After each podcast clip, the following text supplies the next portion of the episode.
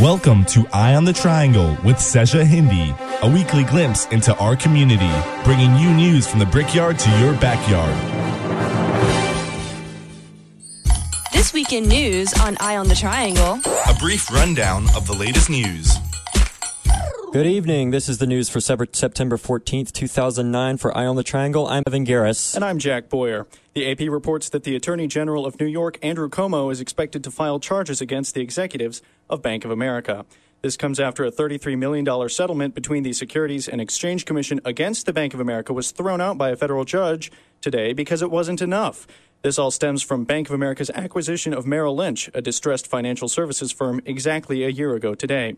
It was widely assumed that without direct intervention by Bank of America, Merrill Lynch would not have survived last year's financial panic. In short, Merrill Lynch distributed $3.6 billion of TARP or federal bailout money in the form of executive bonuses before the Bank of America deal was finalized. Merrill Lynch had already lost $27.6 billion in 2008. By way of comparison, Bank of America received 45 billion in TARP money to help absorb the losses that came with the Merrill Lynch takeover. The problem is the Bank of America had told its shareholders that it would not allow Merrill Lynch bonuses to be paid out without their approval. The SEC filed a complaint in federal court in August alleging that Bank of America had authorized these bonuses without informing investors. This matter will now proceed to trial on February 1, 2010. The unnamed source in this story claims that the charges Cuomo is expected to file regard the failure of executives at Bank of America to disclose these bonuses, write downs, and other losses to shareholders before a vote to approve the Merrill Lynch deal. Life sentences have been handed down to three men for their role in a 2006 terrorism plot to blow up airplanes flying from the United Kingdom to the U.S. with liquid explosives. CNN in London is reporting that the ringleader, Abdullah Ahmed Ali, is a 28 year old man, must serve 40 years before eligible for parole. Justice Richard Henriques called him a serious danger to the public for a long time and a driven, determined extremist with boundless energy. 29 year old Assad Sarwar, a co conspirator, must serve 36 years before parole eligibility. Another man, 28 year old Tanvir Hussain, must serve 32 years before the possibility of parole. The three men insist that they were planning to detonate bombs at key sites as, as a political statement not to kill anyone, according to the CNN report. The three men were arrested in August 2006, which led to sweeping restrictions on the amounts and types of liquids passengers could take on airplanes. A previous trial found the jury unable to reach a verdict on charges of endangering the safety of aircraft, so prosecutors moved forward on another trial with charges of plotting to murder by blowing up planes. Prosecutors are still seeking a retrial for other, the three other men on which the jury could not reach a verdict. Germany and France have already emerged from their recessions, and the 14 other nations that use the euro currency may be ready to join them soon. A report from the European Commission says, quote, the economy appears to be at a turning point, according to the BBC. Despite the numbers indicating a slight drop in industrial production, it forecasts slight growth for the entire eurozone in the third quarter. The report also anticipates that the United Kingdom and Italy will emerge from their recessions after the July through September figures are in. The Commission said that this good news was due to, quote, unprecedented government stimulus that had helped to boost overall economic activity. October 1st pres- promises to be an interesting day in the ongoing saga of Iranian nuclear weapon development, according to the BBC. That is, if everything comes together. The spokeswoman for European Union Foreign Policy Chief Javier Solana said that he had reached the agreement with Iran's chief nuclear negotiator, Saeed Jalili, over the telephone. Mr. Solana has so far represented the UK, China, France, Russia, and Germany, w- along with the US, in dealing with Iran. This upcoming meeting is expected to include delegates from each of these three countries, or each of these countries, but a venue has not been agreed upon. This is a slight change from Sunday when Iranian President Mahmoud Ahmadinejad said, the, said that Iran's nuclear program was not negotiable. As a result, some observers have anticipated that Iran will not directly address its own nuclear program, but focus instead on other global security issues. Meanwhile, the U.S. has called it an important first step ahead of President Obama's end of the month deadline to start talks. Our elementary school teachers had always told us to raise our hands before speaking, but one would think otherwise after three high profile incidents this past week. On Wednesday, during President Obama's health care speech before both houses of Congress, South Carolina Congressman Joe Wilson yelled, quote, you lie, after the president stated that illegal immigrants would not be eligible for participation in the planned health care bill. This led to condemnation from both Republican and Democratic leaders and a swift apology to the president from Wilson. However, in the days following the outburst, Representative Wilson has distanced himself from his apology after it proved to be popular with some of his constituents. In less than a week's time, more than $1 million in funds have been raised between Wilson and his Democratic opponent in the race for Wilson's seat in 2010. Saturday at the U.S. Open, tennis player Serena Williams forfeited a semifinals match for a profanity laced tirade at a line judge. She is now facing a $10,000 fine for unsportsmanlike conduct and is facing even more action from the head of the tournament. Then last night at the MTV Video Music Awards, rapper Kanye West stole the microphone as Taylor Swift, Swift was accepting the award for Best Female Music Video and said that Beyonce, who was also nominated in the same category, had, quote, one of the best videos of all time. Though Kanye has apologized, his actions drew the ire of numerous figures in the entertainment industry and the chagrin of Beyonce. The Sun Journal of New Bern, North Carolina, reported that five and a half million dead fish, mostly Atlantic menhaden, have fouled the Neuse River. The kill is abnormally large, but winding down, according to Lower Neuse riverkeeper Larry Baldwin. Though test results aren't in yet, experts believe that fish died after saltwater on the bottom of the river mixed with freshwater along the surface. The latest drought outlook issued by the National Drought Mitigation Center has western portions of the triangle in a moderate drought. Almost all of central North Carolina is abnormally dry, and areas stretching from Durham to Asheboro, including our area's reservoirs, is faring worse than most. NOAA's Climate Prediction Center is anticipating a greater likelihood for rain on September 17th and also over the next 6 to 14 days, which leads to today's weather from the NCSU Broadcast Meteorology Program.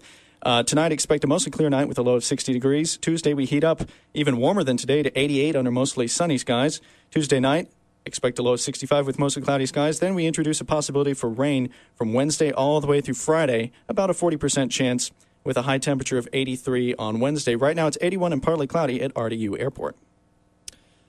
On this day in 1901, President William McKinley died after an assassination attempt on September 6 and was succeeded by Theodore Roosevelt.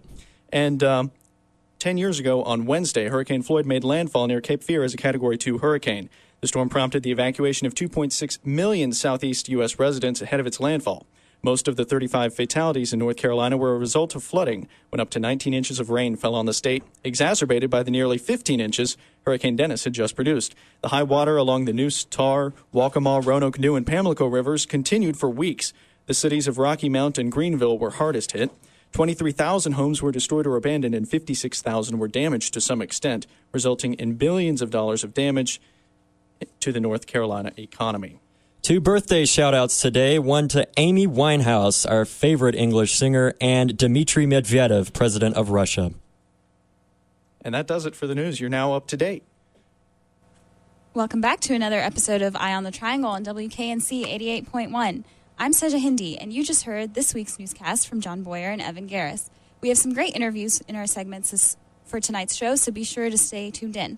In our v, VIP segment tonight, we will be discussing the Durham Raleigh divide with interviews from Durham Mayor Bill Bell, Triangle residents Joseph Commenda and Rachel Neighbors, and our resident Triangle expert, who many of you may remember as WKNC's general manager from last year, Kyle Robb in Community Canvas. And hear this Mike Austin and Kelly Reed will give you a sneak preview to the arts and music coming up in Raleigh's SPARKcon Festival this week. Then you can listen into Jacob's sit down interview with the student of the week, Scott Richardson, former president of the NC State chapter of Toastmasters.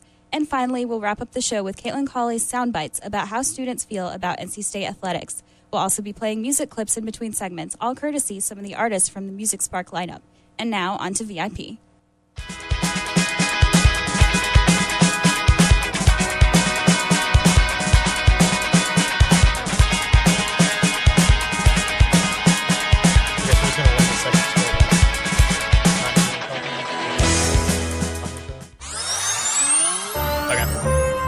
On the Triangle's VIP. Talking to people that matter. Before we listen to our first two interviews from the Triangle residents, I'm going to let Kyle Robb introduce himself and give us a little history of Raleigh. If you have any questions or comments throughout the interviews and commentary, tweet your thoughts to WKNC 881, send us an instant message to WKNC requests, or call the studio lines at 515 2400 or 860 0881. Thank you for that warm intro, uh, Seja.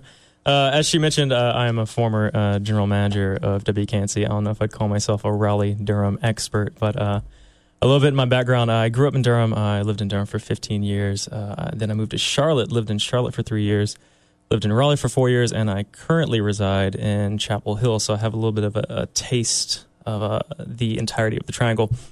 Uh, Seja invited me to be on the show, and I thought it was a great idea because we live in a unique metro area in the United States. Uh, not wholly unique, but it isn't sort of the average. If you look at uh, Charlotte, you have one large city and then a bunch of smaller suburban communities that exist uh, pretty much exclusively uh, symbiotically with the existence of Charlotte. Whereas with Raleigh and Durham, we have a, a long history of two cities that actually grew up independently and somewhat were uh, merged together as a metropolitan area in the 50s. Uh, so both you uh, essentially have a, a strange situation, which you know this also occurs in San Francisco and Oakland or Minneapolis and St. Paul. We actually have two centers to the metropolitan area, uh, each of them with their own special uh, qualities, as it were, their own culture, their own uh, uh, you know, their own flavor, if it will. Um, you know, so you don't just have a, a, simple suburban community, but you actually have two unique communities. So we're going to talk about the the difference, the split in what we call the triangle, uh, what we know as one area, but may actually be two areas, uh, and then we're going to get into a little bit of, I guess, the history between them. That sounds great. Thanks, Kyle. And now we will switch over to our first interview for VIP. All right. The Triangle is full of people who haven't lived here all of their lives. For a perspective from a transplanted Triangle resident, Eye on the Triangle spoke to webcomic artist and web developer Joseph Commenda. I've been living in the Triangle since about 1994, so more than 15 years, about 15 years. Um, in that time, I've lived in uh, Garner, Raleigh, Morrisville, Carrboro, and I've worked in RTP, Raleigh, and now Durham for the last year. Raleigh and Durham have both changed quite a bit. Uh, if you want to go to like a real urban city, that's Durham. If you want something in between, that's more of Raleigh. Uh, Durham, because of the, um, the conversion of the American Tobacco Warehouse and the new Durham ballpark. And so you've got all these business people who can go down and just catch a ball game after work um, it's created a nice little starting point, and from there it's been spreading out. You know, Brightleaf was there before American Tobacco, but it's you know they've started to connect. They've actually started to spread out, so that's you know even where I work is uh, city center, right off Main Street, and there's new businesses opening all the time. There's nice new restaurants, uh, new bars opening up. It's really become you know a place you can walk around in the evening, and it's not it doesn't just close down. Raleigh and Durham both used to just close down around like eight there'd be nothing open. I think there were like nests of really bad areas, but because Durham has always been really hard uh, to drive around, um, because it used to have almost entirely one way streets, it was so easy to get lost. And all of a sudden you'd be in a neighborhood that you weren't familiar with, and you could easily find yourself in a bad neighborhood very quickly. Um, so people would basically stick to like right next to uh, Duke University um, or the ballpark and then head immediately home. Um, a few years ago, they did something similar to uh, what Raleigh did as far as, you know, just re-engineered the roads. And so now Main Street in Durham is, once you get on Main Street, you can find just about anything because it goes both directions. And if you get a little bit lost, you just turn around and go back as opposed to being like flung into one of the outer neighborhoods. Um, that's I think that's one of the reasons why the um, Ringside, the bar uh, that was uh, a holdout for a long time, uh, finally went out of business because nobody could find the place twice. But now they've got so much, you know, free parking at night and easy access. You can walk to anything. There's lots of developers who are putting a lot of money into it, so it's really starting to, come back. So I'd say um, it's a little bit behind Raleigh as far as uh, money and development, but it's catching up. It's starting to get its own momentum. Even with the economic downturn recently, it's there's still tons of development going on.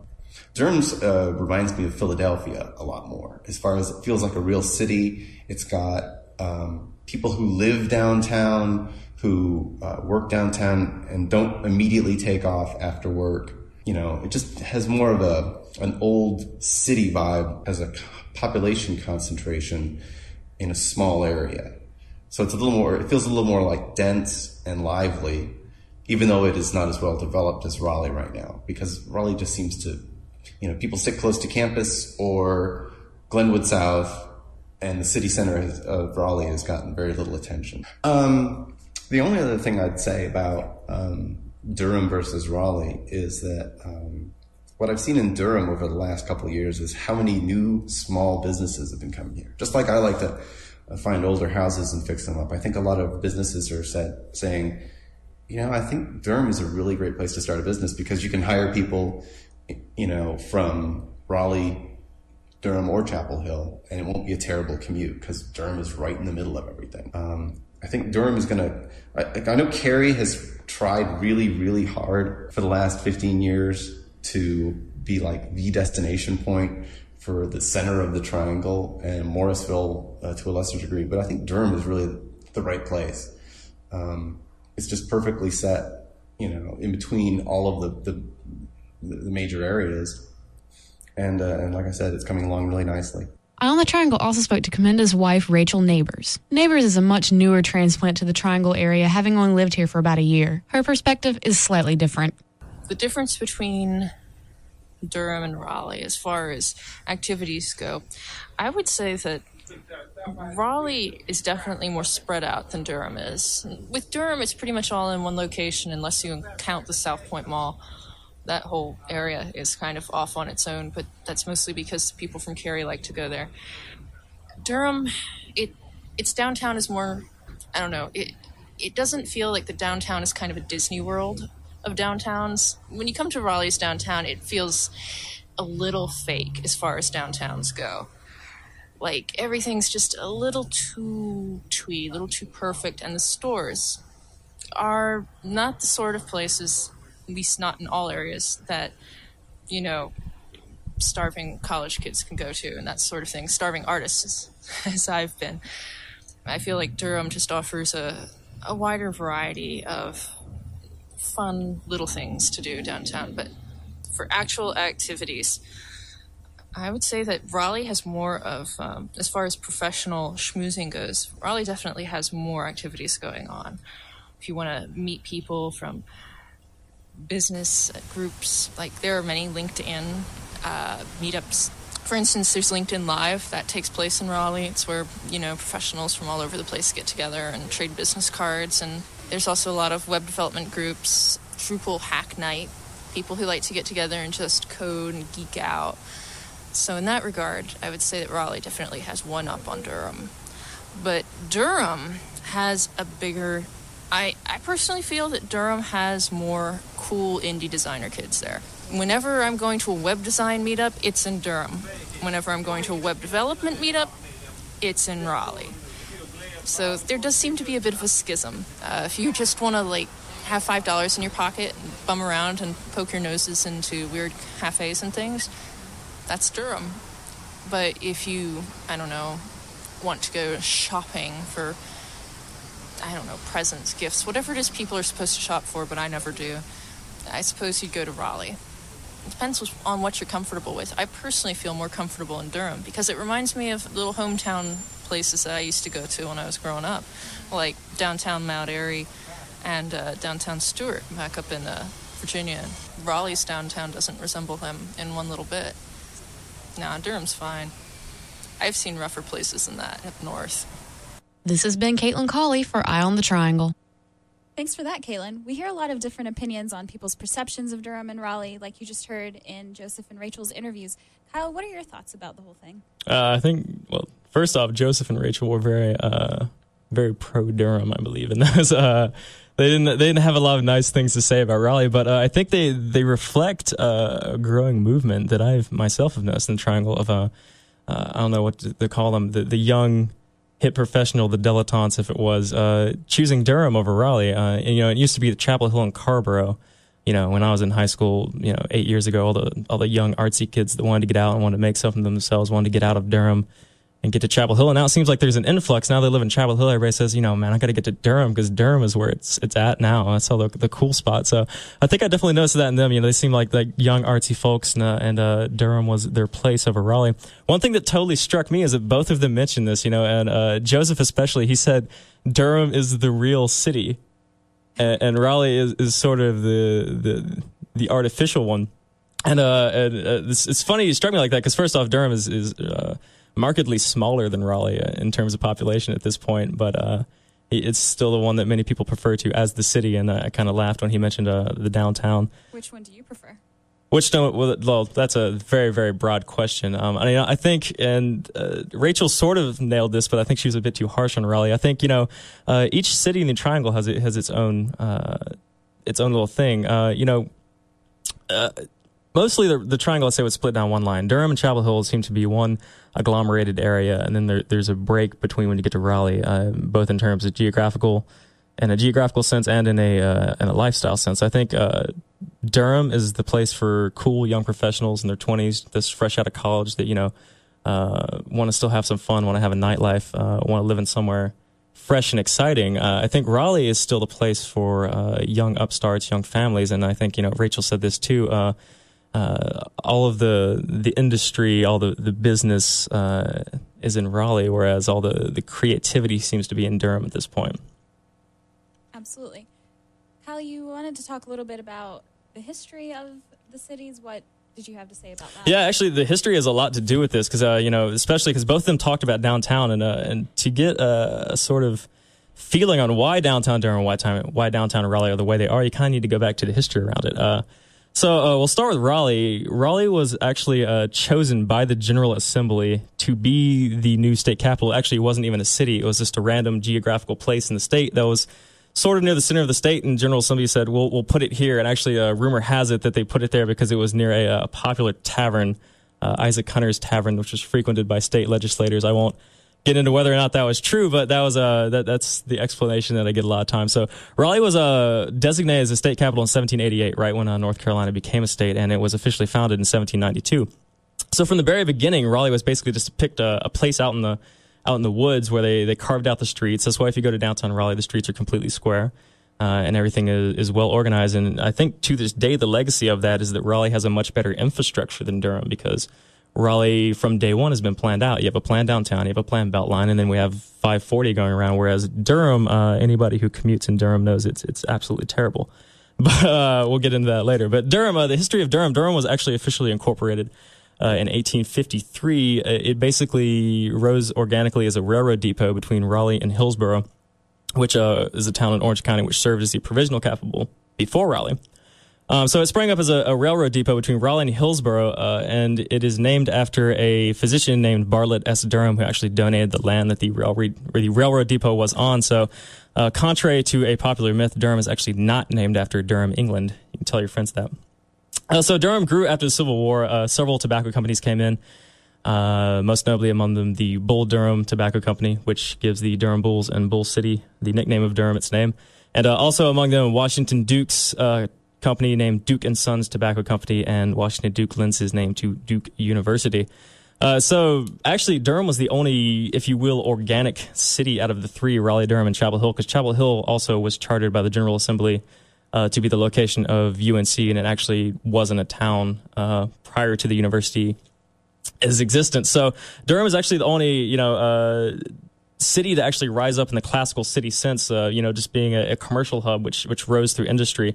And I think that's why, uh, you know, Rachel and Joseph both said that Durham is the city of the two. Because if you go to downtown Durham, there's there's factory buildings, the streets are all kinds of crazy ways. You get lost all the time. It's because there wasn't these checks in place that there were in Raleigh. There, there, nobody in Durham said, all right, we're going to make all the streets square. No, you just had a railroad depot and then everybody built their roads out from that. And that's kind of why Durham is a bit crippled from an infrastructure standpoint uh, in that way. Although, as you said, they have made travel a lot easier in downtown, but it's still, downtown Durham, to say the least, has a lot more character uh, than downtown Raleigh. And actually, uh, the etymology of the term triangle is actually pretty interesting too, because uh, the term the triangle was used sparingly starting in the 50s, a little bit before that, um, it was initially just used to describe NC State, Duke, and UNC, and not the actual cities of Durham, Raleigh, and Chapel Hill. Uh, it became uh, sort of synonymous with the cities in 1958 when RTP was developed. And uh, an inter- interesting fact about the uh, three cities, uh, also the television markets also proliferated the use of the term triangle because prior to the 1950s there really weren't uh, many large television stations that could broadcast the signal strong enough to reach all three cities. So starting in the 50s, you had television stations serving uh, all three cities. And, uh, you know, which one they, they put an emphasis on has always been uh, a, a, spot of contention. Like, uh, I remember when I was growing up in Durham, my dad used to always complain and say, you know, you're watching WRAL and they'll say, you know, oh, the president came to Durham today, led a parade through downtown, gave $2 billion in federal money, blah, blah, blah, blah, blah. Oh, there's a now a 10 minute feature segment about a woman in Cary whose dog can bark the national anthem.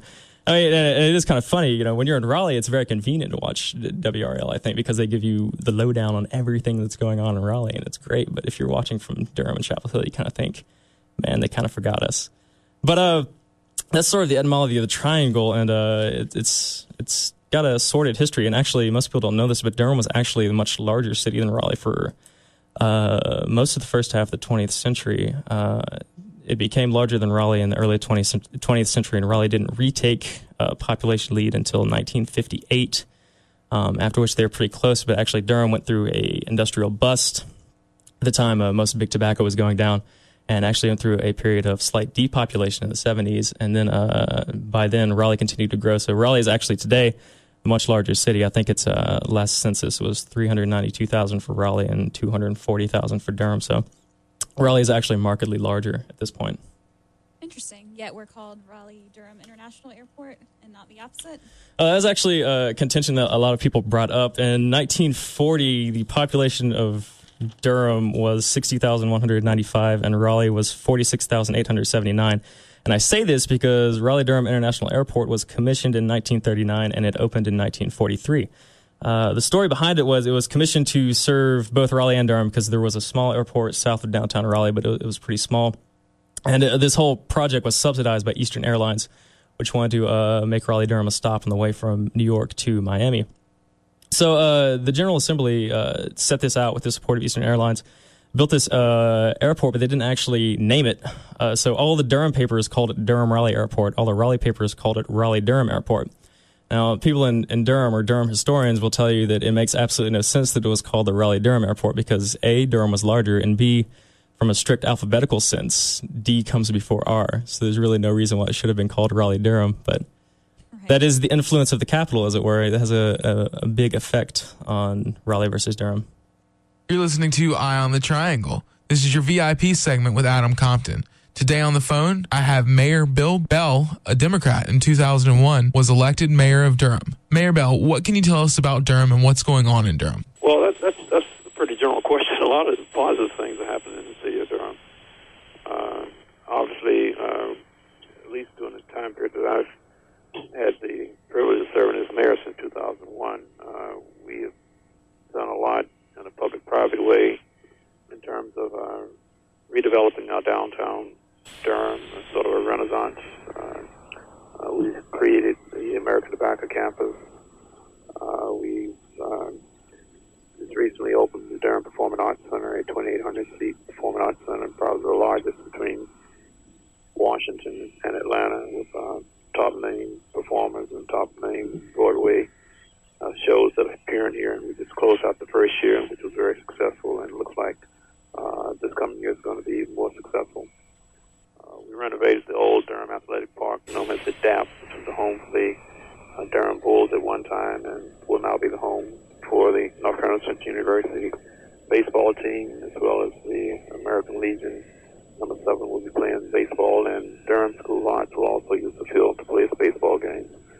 And it will continue to be a venue for such uh, programs as the Durham Blues Festival and a host of other uh, good quality type uh, venues just a host of uh, good positive things that have happened in downtown area. But uh, we've also focused on redeveloping uh, some of our inner city neighborhoods, uh, especially those that have been uh, the hardest hit economically and housing wise, et cetera.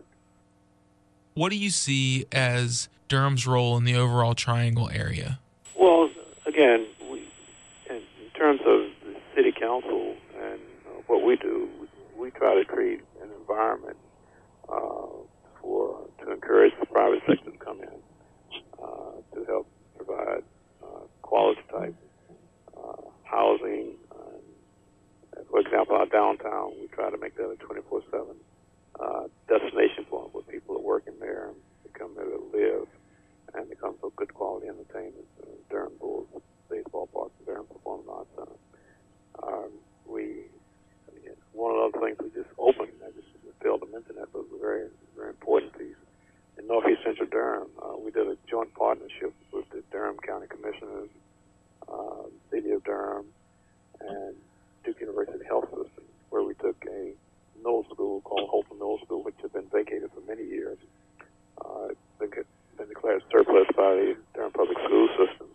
Uh, we jointly went in and renovated that, developed that school, about 104,000 square feet, and now will be the site for a vocational high school.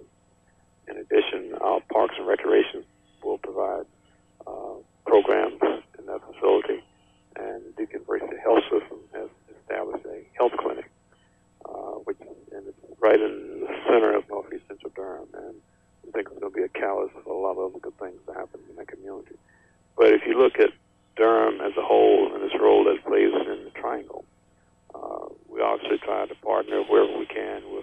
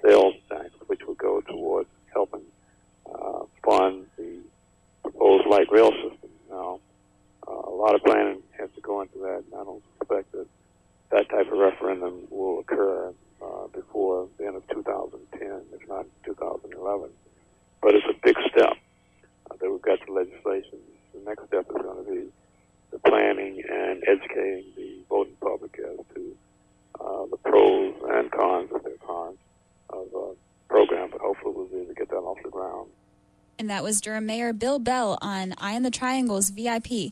Kyle, what are your thoughts on, about his interview? Uh, I think he said uh, a lot of the same things that people have been saying before. That uh, Durham is going through a bit of a downtown renaissance. You know, I always joke with people that ten years ago, if you go through downtown Durham, portions of it looked like it had been bombed. Um, it, it, was it was pretty rough, but. Uh, I have to hand it to uh, Christian Laettner and uh, and Blue Devil Ventures, who I know most people, NC State fans and UNC fans around the Triangle, don't have very fond memories of Christian Laettner on the basketball court, but uh, his company actually did spearhead the uh, the new American Tobacco campus. So uh, you know, and that's actually been been huge. Uh, WUNC is actually uh, located inside American Tobacco. They've relocated, relocated from Chapel Hill. Uh, a lot of other businesses have relocated to the new West Village area of downtown Durham. so downtown Durham actually has been going through a, a, great renaissance in the last eight years. It's gone from a place that not a lot of people want to be around uh, had a reputation, you know, for being uh, terribly filled with crime, terrible old, you know, uh, and dilapidated. I, and in fact, I remember, you know, ten years ago in a, in a high school civics class, we used to actually read the Herald Sun every week, and I remember reading articles every week about the the donut effect. Uh, in Durham, about how nobody lived in downtown Durham and everybody only lived in the edges around. And actually, Mayor Bell talked about the opposite. They talked about how more and more people have been coming into downtown and like I said before, you know, all, all, the new young people actually want Durham is the place to be again. Actually, so uh, there's been a, a spike in population, and you mentioned uh, light rail too, uh, which would be, I think, uh, a good option uh, for connecting the two cities. And we're talking about the disconnection between Raleigh and Durham, but if we want to create a real connection to get people traveling between Raleigh and Durham, I think a light rail would be a viable option. Although I, am glad he's delaying the referendum on the on the sales tax in, increase because we are in a recession and we just had another hike in it. But we won't get into that on this show. well, that was really great. Thanks for joining us, Kyle. Um, do you have any last thoughts or anything about that? Um, you know, and uh, you know, we we've talked about uh, the, the divide between Durham and Raleigh, but Durham and Raleigh have a, a lot in common too. Uh, I think our, our main point of discussion on this is just seeing, you know, uh, what the future holds for each city, uh, what each city has come to be known for in, in its current incarnation, and uh, how each city can, can, improve. And I think uh, Durham is making great strides right now, uh, becoming more of an entertainment center uh, in the Triangle, being less of a, a, place that people think is you know all dirty ghettos and, and crime. And Raleigh itself has been a you know nonstop a bustling city. I think if anything, what we've seen from the interviews that we saw today and what other people want is that people wish Raleigh would have a bit more uh, I guess, character and culture uh, that that Durham has had throughout the uh, you know throughout the its history. But I think both cities are great cities, and I think uh, you know people need to come together, not uh, stay apart. People from Durham need to go to Raleigh. People from Raleigh need to go to Durham, and uh, I think they need to both see what everything is about. Absolutely. Thanks again, Kyle. And now we'll move on to Hear This.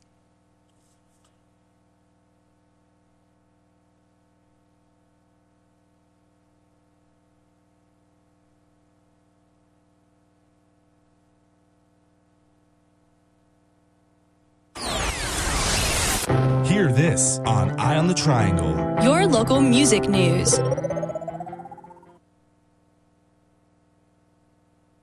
If you're planning on catching a local music show this weekend or heading into downtown Raleigh for dinner and a night out, expect to see the creative community on fire. This Thursday starts the fourth annual event known as SparkCon. Earlier, I sat down with Mary Ellis, director of Music Spark, to discuss just what SparkCon is and how music fans can tap into the flame of our local music scene. Mary, how would you describe SparkCon? The way I generally describe it to people is a creative festival that is uniting all the local creative entities in the area. So um, that means that it's going to be art, film, music, dancing, you know, food, even the entrepreneurial aspect of it. Anything that you can think of as creative, we generally will open our arms to it. And you're heading up Music Spark. Yes. And that encompasses what? Okay, so what we did was we put out a call for artists so we opened our arms to any local musician and we really said we want any genre. So this year we have stuff from jazz to hip hop to rock. We even have the opera and the chorale performing. So we were willing to open our arms to anything that wanted to submit their stuff. And then we got the venues involved as well. So all of like our great downtown venues provided a spot for those. And so we worked with them, and some of them actually programmed their own stuff as well. So we just kind of said, you know, this is open. You can program your own stuff, you can pull from our pool of artists. We also have a main stage. We're potentially going to open up the street for people to busk um, that have gone through SparkCon, like the SparkCon application process. So it's just going to be hit them from every direction. Open so. up the street, as in like block off a square. Mm-hmm. SparkCon is actually blocking off from the Capitol building to Martin Street, and then two blocks on Hargett. And that's new this year, correct? It is. In the past years, they've had a stage over on Moore Square, but apparently we've outgrown it. You outgrew the Moore Square stage. I don't know if it was so much the stage, though this year's stage will actually be higher and it'll have more of a real official feel. But I know that they were talking about how, because they always have street painting as well, and they were just saying that it was all over the place and they just needed more room. So. So we're looking at Fayetteville Street between what streets again? Um, between the Capitol and Martin Street. So let's talk um, a little bit about growing from last year into this year, from not blocking the street to blocking the street. Do you think that's reflective of the growth of Raleigh or the growth of local music? Well, I definitely do think that the creative entities are growing in, in number and in size. But um, I think it's also a matter of the networking of those creative entities, which is a really big, I, I personally think it's a really big focus of SparkCon and a, a really great outcome. You know, if you have, like, let's take, you know, Lily's Pizza. So they're a great local food place you know locally run but they also provide wall space for art so you've brought those two together and helped everybody involved if you take that and then you expand it to all creative entities in the triangle then you know if you bring the people together they will find ways to promote each other and help each other out and grow the base i think that in general it's been a spreading of this this networking and i think that the great thing about the music is that it's scattered all over the downtown area. And because of that, you have people that go to their normal places that are going to pick up on more than they normally would. So if you walked into Slim's, we would have a music spark or we'd have the SparkCon pamphlet. And then they could find out that, oh, there's something really awesome going on over at Two T's. I've never even been in Two T's. Kind of makes it more cohesive. And what show are you most excited about? Oh gosh, there are there are lots actually. I'm really excited about Soul Spark on Saturday at the Pour House, but I'm also really excited about kind of like an indie rock lineup at Tir Na Nog on Thursday to kind of kick things off.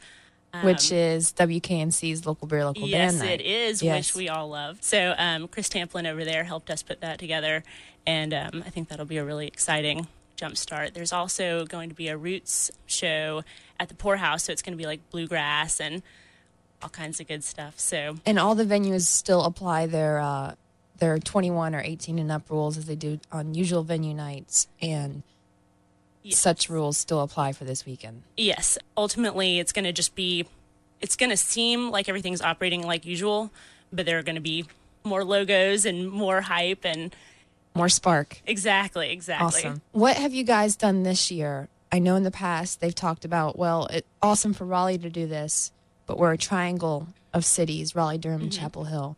And that it goes very much so for our music. What have you guys done this year to pull into Raleigh, Durham, and Chapel Hill?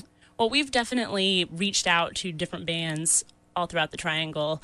In fact, we even reached out to a couple bands from like the mountains because we know that, you know, we have great great musicians all across the state. So we do make sure to open up the call to musicians all around the triangle. So we tried to get that out to people in Durham and Chapel Hill as well. So we definitely want everybody involved because it is a wealth of stuff all around the area. Nice. And then for constant updates and even more in focus uh, source and networking, how can we uh, follow what's going on with SparkCon? The best way to do it will be to go to www.sparkcon.com. That's S P A R K C O N dot com and there will be up to the minute updates because there's constant tweaking going on so that will be the best And any Twitter feeds that listeners can check up to see. we do have a twitter feed it's spark connor um, C O N N E R. indeed So we can follow you on Twitter, and we have the, a website at sparkcon.com. And the kickoff starts Thursday. It is. We have Idea Spark at the um, Marbles Kids Museum starting at 6 o'clock on Thursday, and that'll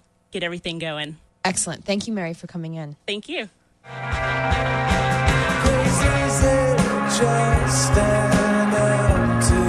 For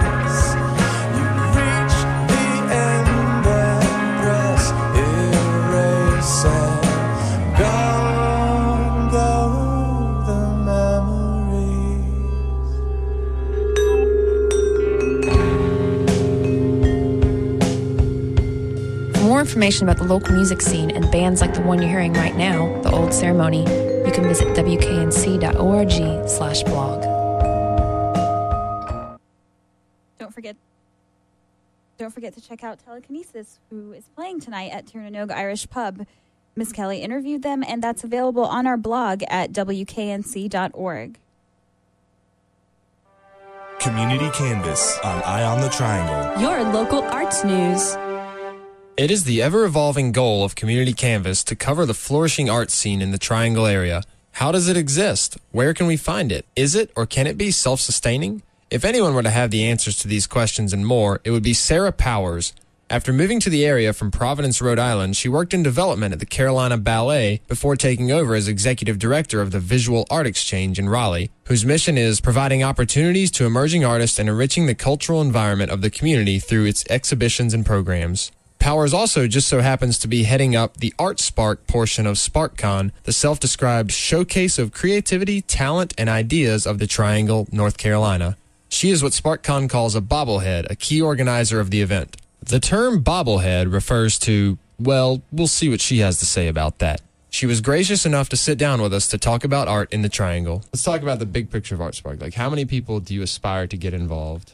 Well, we've always had about 450. And this year, uh, we added a bunch of new events to Art Spark. Art Spark went from two, maybe three events to seven events. So we have our anchor, which is the street painters, and we're, Right. we had to sell that out. We have 500 street painters coming to turn Fayetteville Street into a work of art. We've also got five artists doing art installations in pods, portable on demand storage units. Uh-huh. So that's the coolest thing. They're, they're using them as mini galleries for installation That's artwork. cool. And then Joe Carnevale, an NC State student, is Right. coming to do a barrel head. Yes, we, we might not all know the name, but we definitely know what he's famous for. Yes. That's the Barrel Monster. Absolutely. So we're going to have a spark monster. Everyone should come down and see what it is. Very interesting. We know that for sure. Then we've got two groups of painters that will paint live. We've got plein air painters who will come and paint this is what's going on in the street and then abstract artists who will do their thing. We've also got an exhibition down on Fayetteville Street uh, curated by Molly Miller and Visual Art Exchange, a wonderful collection of artists. And we have an image slam and digital gallery that has about 120 artists in it. So, woo, we are jam packed. And it's a wonderful showcase. I think um, visual artists in the Triangle are really strong. There's a lot of them, and this is a great way for them all to connect together. This is one of our best programs, and Yeah. we do get grant money from the City of Raleigh and the, and the Arts Commission and the United Arts Council of Raleigh Wake County to make this happen. But we spend it all on, on the Yeah, event, which is wonderful. quickly, no yeah, absolutely. One of the things that we're trying to focus on with Community Canvas is is there support for art? How can art exist, especially in Raleigh? So it sounds like you guys get a lot of support from the top. We get a tremendous amount of support. We're very lucky in the Triangle. Uh, yeah. There's just a lot of enthusiasm for art. There's a uh-huh. lot of people who are willing to step up and help out. Yeah. For example, the pods are being donated, and he's giving each of the artists a pod to work on for a few months. They've been up at their Brier Creek That's place, great. and then Yeah. they'll deliver them. Pick them on the truck, bring them Put down. them, bring them down. It's actually a Podzilla. So the Podzilla will bring them down. Podzilla. Put them right onto Fayetteville And Street. that's a nice weatherproof aspect. Absolutely. We um, really wanted to expand the artwork. Nancy Baker's curating that part of it, and she she had a great idea of bringing art out into the streets and letting artists do something unexpected. And this is a great way to really do that on a Mm-hmm. big scale. So this is the fourth year of SparkCon. Where do you see it being four years from now? It's a good question. I started my involvement four years ago. Aly and I And Aly is Aly Khalifa is a bobblehead and the founder of Design Box. Aly and I realized we were both trying to throw smaller events on the same weekend, and mm-hmm. we said, let's partner. Let's do this together. SparkCon was sort of in its infancy and thought of as a conference, and we're looking for some things to showcase so that mm-hmm. the conference goers could really get a taste of what's going on in Right, the triangle and show each other what they do. So that partnership was born pretty close, you know, like to six months prior to the 1st Uh-huh. SparkCon. And he, along with some of his colleagues at Design Box, had been looking for a creative showcase and Uh-huh. conference and a way for, to get people together, tell This- each other what they're doing, perfect, yeah. brainstorm. So it really worked out. Um, and it grew quickly. Even that first year, someone said, I can do a fashion show.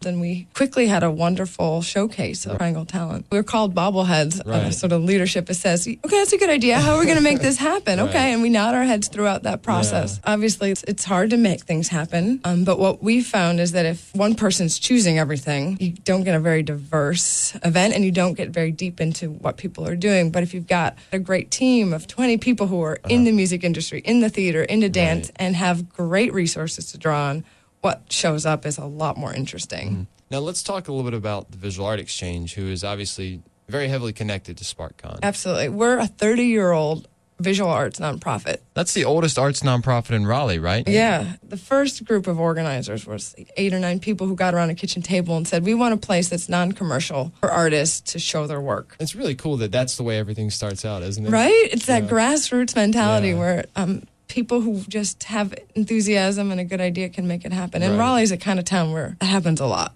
VAE's evolved in those 30 years, um, but our mission has stayed relatively the same. It's to support emerging artists and then connect the community to the arts. So we do a lot of things to do that. We, Right. we have exhibitions. We're, we partner to produce SparkCon. We have a Business of Being an Artist series this fall Right. partnered with Meredith College. We're always partnering too. Right, yeah. like, it really allows us to stay nimble. Uh-huh. Um, emerging artists change. We do community exchange exhibits, sort Right. of similar to you know having here here at Cat's Cradle. Like, we couldn't support a music Right. thing at our venue, but Right. there's venues that do it great. So Yeah. we, we really rely heavily on the partnerships Uh-huh. of the community. What do you picture being the obstacles in the years to come for Visual Art Exchange, for SparkCon, for the arts community in general? I think one of the things SparkCon and Visual Art Exchange and probably the arts as a whole are growing fast, just as Raleigh is. There's new Right. artists all the time. There's a new audience that's building. So just making sure that we're growing wisely and not going to let it get to be something that we can't really keep under taps or Right. we can't handle or things Right. like that. Um, Mm-hmm. Although if it got out of our hands, I think that would be okay too. Right, But I think the organizations and um, the sort of the events that they just we just need to be careful that they don't get to be so they're not allowing emerging artists to be part of it and not allowing new people to get involved. The downtown scene is so vibrant because of what artists and Mm-hmm. galleries and the music venues and the local retailers have made it. It's Mm-hmm. Right. that street level is really Right. what matters in a city to keep it vibrant. And if that gets pushed out, that that'll really change what downtown's like. So, what's Visual Art Exchange's role in helping to make sure that happens? I mean, how how do you do that? Well, we try to uh, do it from sort of a grassroots level where we're determined to stay Mhm. downtown and Mhm. determined to support other people who are trying to do their things downtown. We also have great relationships with lots of people in town that really want us to survive and be successful, as well as the rest of the arts groups in town. So we're lucky to have a great city council that's very supportive of the arts. And I guess actions speak louder than words. The bigger SparkCon is, the better SparkCon is. That's that's your lobbying, right? Absolutely. I mean, well, how great is it for us to sort of open up the book, say, Right. here, look, look, everyone, this is how many creative people we have in Raleigh, and look at all the cool things they're doing. It's the best way Uh-huh. to let someone know who's moved to the area, who Mm-hmm. doesn't come downtown too much, to sort of go, wow, we have Right. an awesome, awesome place to live. And it can't be ignored. you know, you can't ignore it. You really can't ignore SparkCon, especially now that we're taking over Fayetteville Street. Yeah.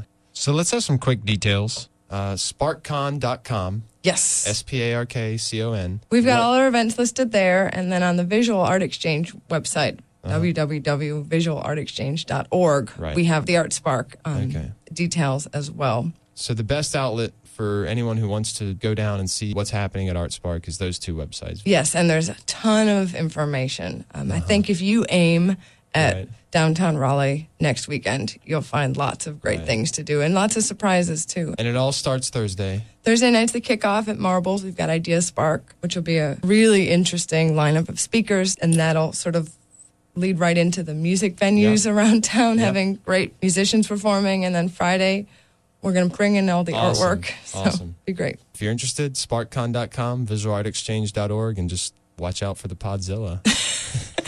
Right. Uh, is there anything else that you'd like to talk about? Well, I just want to thank Here Here because um, they approached us, said we're doing this great music project with local acts. Would Visual Art Exchange want to be the beneficiary of this great thing? And we got to feature one of our artists on the for the artwork, the album artwork cover. So just thanks to all those guys um, and KNC for talking about it on the radio all the time. it was awesome. like that's us, yay! Well, thank you so much for coming in, and we look forward to all things SparkCon. So for more information, visualartexchange.org. You got it. Thank you, Sarah. Thank you.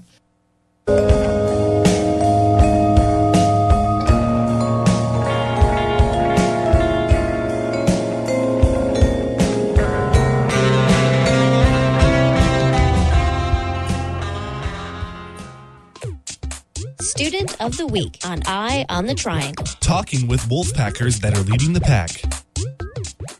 Tonight, we are talking decapitations, eulogy dodging, and preparing 1 million meals with Scott Richardson, Eye on the Triangles, Wolfpacker of the Week.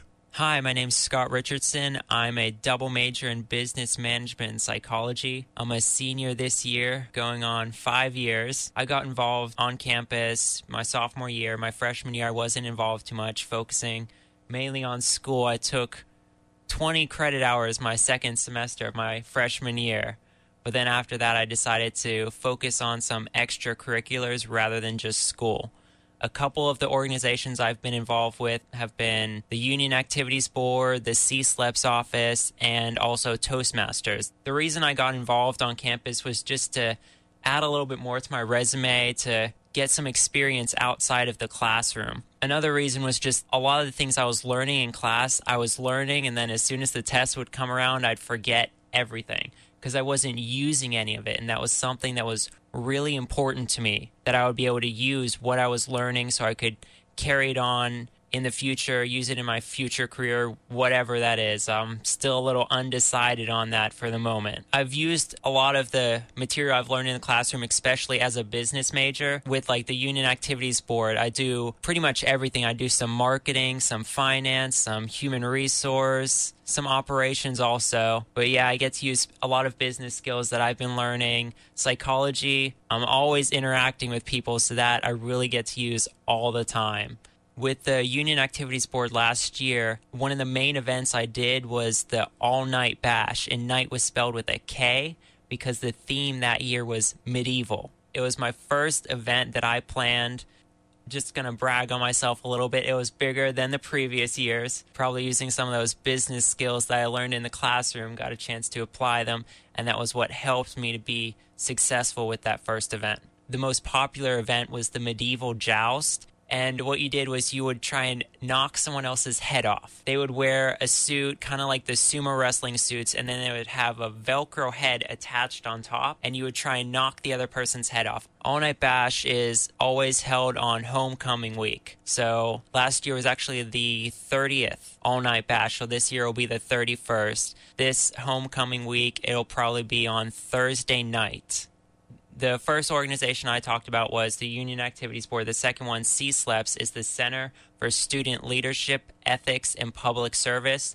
They're located in Talley on the third floor. With the CSLEPS office, I did some more event planning. Mostly it was service events. One of my favorite service events that I've done so far was Service NC State. There were probably 500 volunteers who got involved with that. And last year, the, the goal was to create over a million meals for people who are starving at the moment. But hopefully, with those meals, we can help families to send their kids to school so they can get a hot meal and they also get education at the same time. By doing some of these service projects, I, it really kind of changed my view of leadership. Before, I thought it was just going up there and telling people what to do, and that was it. But when you really look at the service aspect, you realize that leadership and service are the same thing. You'll often hear that a great leader is one who serves the people, not where the people serve him. That was something that really changed for me when I started doing some of the service projects with CSLEPS.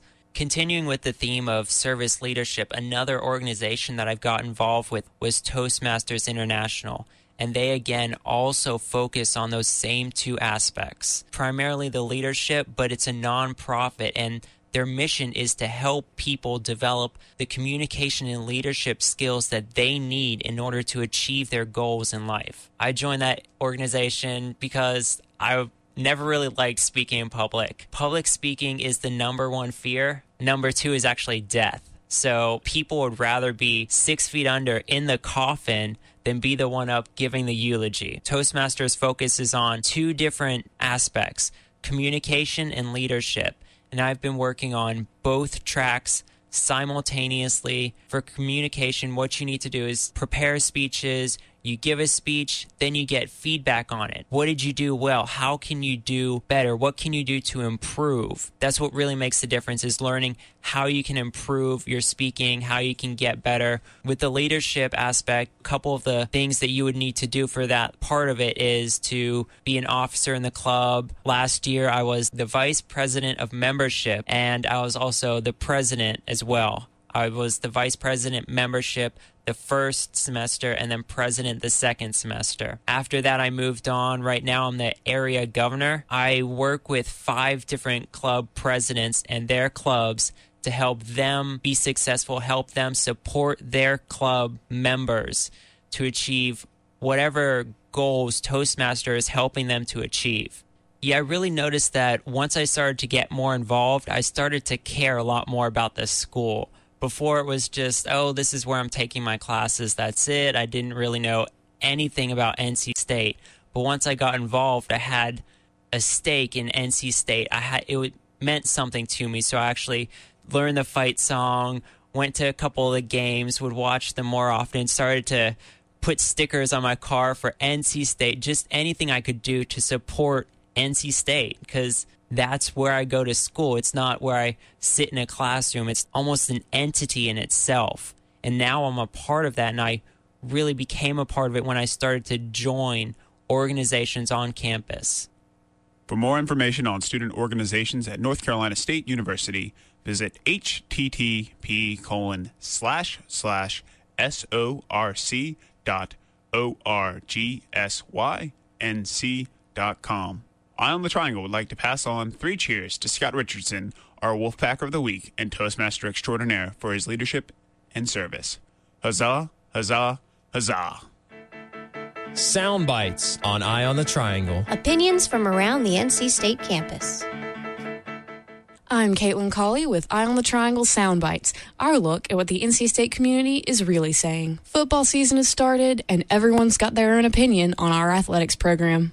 Well, I like, you know, going to the soccer games, football games. They're always, you know, entertaining at least. It's kind of disappointing the way lost South Carolina nine years in a row. Kind of happens. No one likes a losing season. Uh, my name is Bo Sleska. I'm a major in uh, political science. I feel like the NC State athletics, uh, football, we're in a good place. I think we're going to be real good this year. Um, we've put a lot of money into it, obviously, and a lot of money into the stadium. Probably not as much as we could have into the team, though. Uh, my name's Kyle Yarbrough, and I'm majoring in business. After seeing the first game, I'm a little less than optimistic about the uh, football program and the sports here, but um, I think that we have a lot of room for improvement. Okay, my name is Matthew Moore. I'm majoring in computer science. I'm Caitlin Colley, and this has been Eye on the Triangle Soundbites. Thanks for tuning in to another episode of Eye on the Triangle on WKNC 88.1. If you have questions or comments, send us an email at publicaffairs at WKNC.org or check out our blog at WKNC.org. Thanks again.